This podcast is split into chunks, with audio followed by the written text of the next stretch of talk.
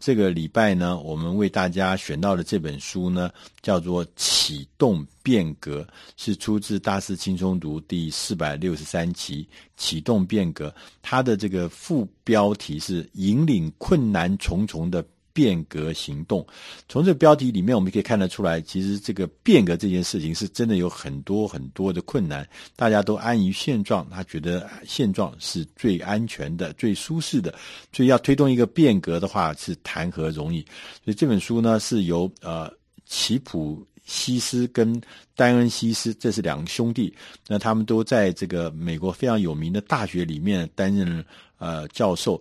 那哥哥齐普呢，是在斯坦福大学做这个组织行为的教授，他的弟弟呢叫做丹恩呢，是在杜克大学也是做教授。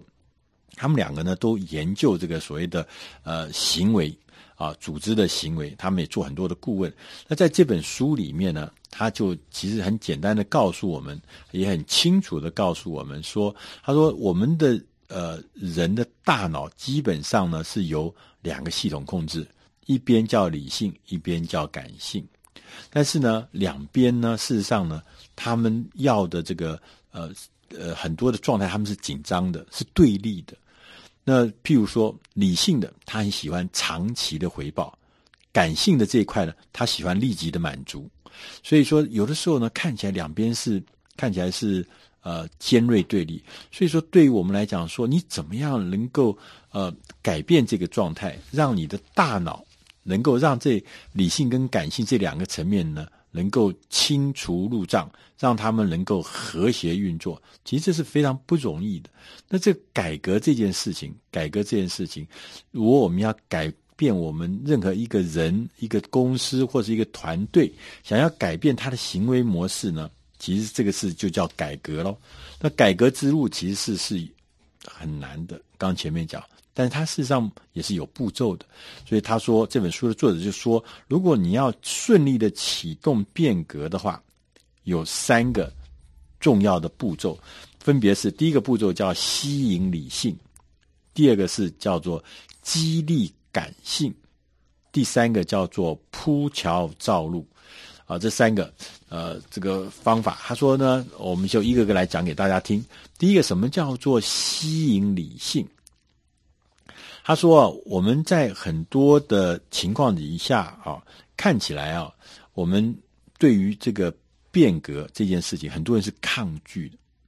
他其实这不是真正的抗拒。他说：为什么会我们说要做一件改改变呢？大家会抗拒，是因为我们没有清清楚楚的跟大家讲清楚这件事情，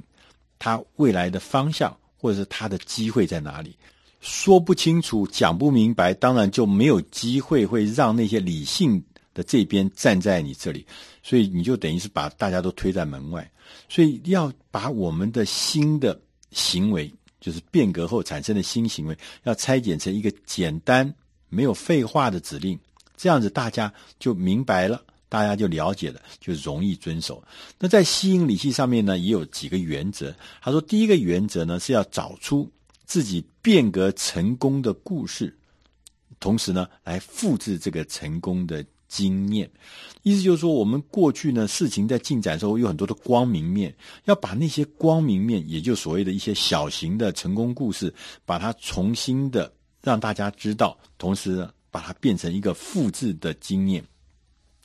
那他也呃讲到说，另外一个原则就是要把大规模的变革。啊，拆解成必要的关键的步骤，而且要很谨慎的、小心的加以描述这些关键的步骤。他说：“我们在这个要求别人做改变的时候，千万有一件事情要注意，就是我们不要给呃他们太多的选择，因为太多的选择会让人们莫衷一是，不知道该怎么选。它其实不像呃我们想象中的那么。”方向明确，所以说不要有太多的选择，也让他保持简单，让他清清楚楚的知道什么是关键的步骤。那第三个原则呢，是说我们要让每一个人朝着愿景的方向所在前进，可以同时呢，也可以帮助他们了解这个愿景跟这个改变所代表的意义。那他说，譬如说，他这个书上举了个例子，他说，在一九八零年代的晚期的时候呢，英国石油公司他们每一次在探勘新的油田上花了很多很多的钱，花很多钱的意思是什么？是很多的钱呢，很多的钱花下去以后呢，挖那个油井呢，没挖到油，打下去的油呢都找不到油，所以说最后呢，这个英国石油公司他说，我们要把我们这个未来的愿景，我们把它变成一句新的呃口号，告诉大家，他的口号叫什么？就是不要再挖到枯井。枯是干枯的枯，不要再挖到枯井。那事实上，这句话就代表了他们整个公司未来的工作的方向、跟使命、跟目标。他说：“这样就这么简单一句话，意思就是说，你不要再去浪费钱去挖一些挖不到油的那些高风险的枯井。就是因为这样子，整个英国石油他们彻底的改变他们的运作模式。就是说，所以说一个愿景。”就代表一个方向，要让大家知道这个愿景方向在哪里，同时让他了解所代表的意义。第二个步骤呢，他说啊、呃、是激励感性。他说，如果我们在进行变革的过程中，能够让其他人感受到正面的力量，感受到正面的感受，你就已经成功了一半。因为呢，你让那个配合变革。跟持续抗拒这两件事情，让人家很明白，就是配合变革比持续抗拒要更容易，而且更容易满足，更容易有成就，更容易有掌声。所以让大家明白了，当然当然知道说，那我配合变革，这是好事啊。那他在激励感性这件事情上也有原则。他说，第一个原则是要进行一场示范。让大家感受到当前的切身之痛。我为什么要变革？是因为真的有切身之痛。那让大家体会切身之痛，最好的方法是示范。那在书里面呢，曾经提到有一家公司，那这家公司的一个高阶主管，他有注意到说，我们公司里面的采购流程不好。所以浪费很多很多的钱，所以他觉得我应该要用一个什么方法来传达、来示范这个切身之痛，就是我们采购上很浪费、不效率。他最后呢，他就把各部门的重要的主管全部拉到会议室里面来，然后进到会议室里，他们发现，在那个桌子上面，在会议桌上面陈列了四百二十四种工作手套。就是工作上要戴的手套，哇，零零满满一大堆，而且这个每个手套呢的价钱呢都还高低差别很大，所以因为所有的经理人看了以后就视觉上震撼，哇，堆积如山的各式各样不同的手套，而且每个的价钱呢功能差不多，可是价钱差很多，大家就知道说，哦，我们真的是有一个地方是做错了，所以这家公司后来就在他们的采购流程上痛下决心重新规划。他说：“未来的五年之内，这家公司他们节省了十亿美金的采购成本。那第二个原则呢，是要把变革拆解成合理的、实际的、易于管理的小区块，就是积小善为大善。你要把这些小善一个一个一个的做好是容易的，但是要做一件很大的事情当然不容易啊，尤其是在做变革，大变革太难了，所以把它拆解成小的。”你就不会害怕，你就可以持续的一块一块做下去，你就可以逐步的提升你的目标，到最后达到你最大的那目标。他也举了一个例子，我觉得很有趣。他说有一家洗车的这个业者，他做了两个不同的几点卡，来让客户呢来集点。他是说，你只要来我这边呃加油几次。我就可以给你免一次免费的洗车。他说，你只要集，他有两个卡，一个卡是说你只要集了八点来加八次油，我就给你一次免费的洗车。另外一组呢是要集满十次才能给你一个洗车免费的洗车。可是这个十次的这个这个呢，他给你的卡上面一开始的时候就先盖好了两个戳记，所以基本上看起来两个都是八次才能。免费换一次洗车，可是呢，最后结果下来呢，就是要盖八次的那个组的客人呢，只有百分之十九的人来换了这个免费洗车，而从两个戳记开始的，虽然也是八次，但是他因为那个十个章上面已经有两个已经帮你盖好了，这样子的人反而是百分之三十四的人得到了免费的洗车，这就是让他有起了一个好的头。那第三个原则呢，是说要鼓励员工